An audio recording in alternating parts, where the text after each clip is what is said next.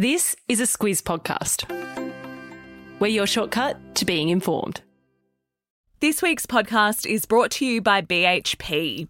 Copper is a big deal in the energy transition because it's used to make electric vehicles, wind turbines, and solar panels. When it comes to producing copper responsibly, it's happening now at BHP. Good morning, I'm Larissa Moore. And I'm Claire Kimball. It's Wednesday, the 8th of June. In your squiz today, interest rates rise, a bumper crop for Aussie farmers, Apple announces new features, and road markings get a glow up. This is your squiz today. Starting with the economy this morning, Claire, as predicted, the Reserve Bank did raise interest rates yesterday. They went up by 0.5%, taking them to 0.85%. It's the biggest one off interest rate rise in 22 years. Add that to a looming energy crisis around cost and supply and the overarching issue of inflation, and there's a bit going on when it comes to the economy. Treasurer Jim Chalmers says things are going to get harder before they get easier. The new government is getting started in some challenging economic times. Yeah, it certainly is. And the main game is managing inflation. If inflation is running high, then it's very hard for wages to keep up. And that means that our standard of living goes backwards. So it really is in focus for Treasurer Jim Chalmers and also for the Reserve Bank. The times are very interesting and there is a lot for the new government to manage. Of course, we got here because COVID uh, was the biggest economic shock here and abroad since the Great Depression depression, uh, things had been getting back on track, but there were those supply chain issues. Uh, also, illness and restrictions are still casting a big shadow over the economy. Uh, also, it led to a really big government debt, and that's something uh, that the new government has highlighted that it needs to try and manage. Add to that Russia's invasion of Ukraine, uh, which has made food more expensive. It's also made energy prices a lot higher we're really battling a lot of things. And as consumers, when you add it all up, you've got interest rates going up, got food prices going up. It's more to fill up your tank of petrol, uh, lots of things going on to manage. Yeah, it all translates to things hitting your hip pocket and your wallet. As you say, managing inflation is the big issue. RBA Governor Phil Lowe said yesterday that inflation is set to increase further. It'll increase further, he says, and then it should head back towards the Reserve Bank's target range of 2 to 3% next year. That, of course, is a projection, and things have been a little bit uncertain. All these things coming out of the blue to hit us. So uh, he is hoping that that is the case. What Chalmers says is that the new Labor government can't fix all the problems within the first fortnight. He says these are problems that have been brewing for some time, but he will outline the government's cost of living plan when it comes to a new budget in October. There'll be relief for Australians. He says the trick is to give that relief without adding to inflationary pressures. As we say, challenging economic times. When it comes to the looming energy crisis, though, energy ministers will meet today to talk about the price and supply crunch. So stand by for that. Well, after that cheery economic update, it's nice to be able to say that Aussie farmers are in for a bumper season. They've got record breaking exports and especially big grain crops, Claire. Yeah, and it's been a tricky time for farmers too because there's been lots of rain. But what ABARES says, they're the official commodity forecaster, uh, is that the total output from the farm sector should top $80 billion for the second year straight. And looking at the next financial year, our exports are set to rake in uh, a record $65 billion.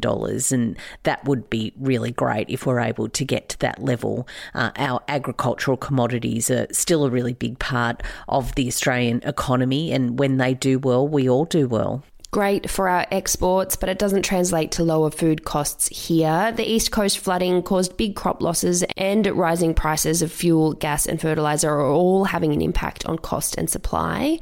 If you're noticing a shortage of lettuce, you're not alone. KFC is even having to sub in cabbage for their burgers. Kind of takes away the appeal of a burger when you add cabbage. From the soil to outer space, NASA has announced that they'll be launching a trio of rockets from the Northern Territory later this month. They'll be the first rocket launches from Australia since 1995. Yeah, and it's also the first NASA launch from a commercial facility outside of the United States. So records being broken there. The mission is a little bit tricky. I'm going to say these words and I won't pretend to understand them. Uh, what NASA wants to do is to investigate heliophysics, uh, astrophysics, and planetary science phenomenon mm-hmm. that is only observable from the southern hemisphere. I'm just nodding along with that and pretending like I know what that means. But uh, what it means for the Australian space industry is a big thumbs up. Uh, the idea is that we need more investment from international players to really get it off the ground. Uh, and this is a really good sign, according to the Australian Space Agency. They'll be taking off from the Arnhem Space Centre that's located in Nhulunbuy on the lands of the Gumatj people. The traditional owners were consulted as part of the process. The last rocket launch will take place on July 12.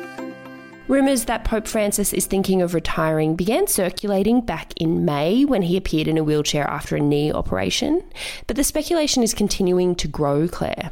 It is, and other than him having some mobility issues with that knee, uh, there's been fuel added to the fire because he has called for a meeting of the Council of Cardinals in August. That's quite unusual for him to do. After that meeting, Francis is planning to go to the town of L'Aquila, which has a cathedral that hosts the tomb of Celestine V. He was the hermit pope, and he resigned just five months after the job.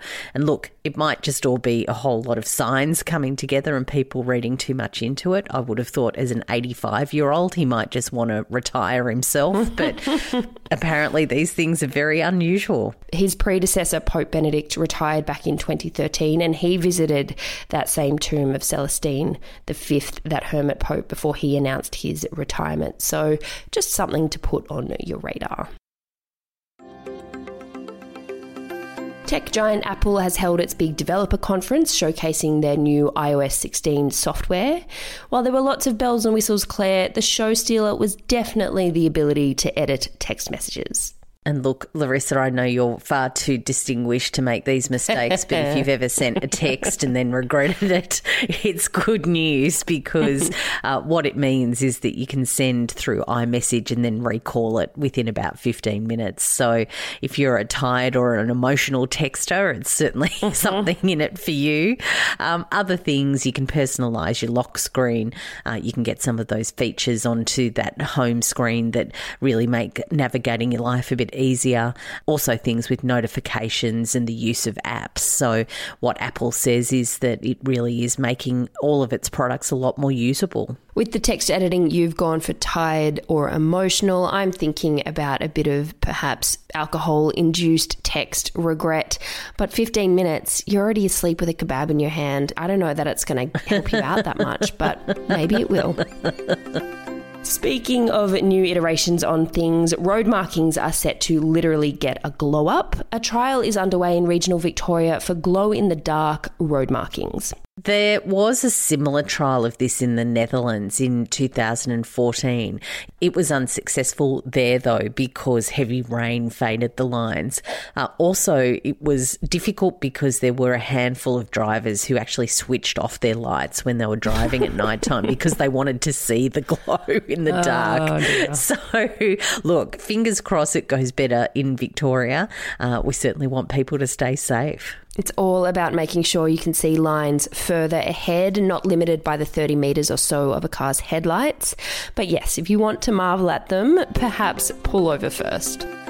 Squiz the day, Claire. What's something to take note of today? It is the anniversary of Charles Kingsford Smith completing the first trans Pacific flight, um, going from the United States to Australia. Of course, as people are getting travelling again, there's plenty making that voyage again. Yeah, nice one. For me, it's National Best Friends Day. So if you want to give a shout out to your BFF, today is the day. It's also World Oceans Day. It's also game one of State of Origin for any NRL fans out there. The Sport Today team have put all the info together in a special State of Origin episode of their Don't Forget Your Tips podcast. Just search for Sport Today or Don't Forget Your Tips in your podcasting app. That's all from us. Have a good one, and we will be back with you tomorrow.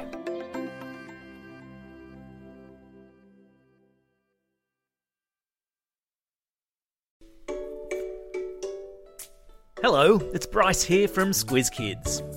Kids and fiscal policy go together like peaches and cream, which is why we're excited to present a special Squiz Kids Q&A this week with Federal Treasurer Jim Chalmers. It's the podcast where the kids of Australia get to ask the questions. Tune in to Squiz Kids today to find out how the notorious BIG has helped shape next week's budget, why the Treasurer considers himself more of a three pointer than a slam dunker, and why his toenails will be painted with glitter nail polish next Tuesday when he stands in Parliament to hand down the budget. Plus, there's a cheeky question in there about his leadership ambition. All part of our mission to engage kids in the wider news agenda. Check it out in the Squiz Kids podcast feed or via squizkids.com.au.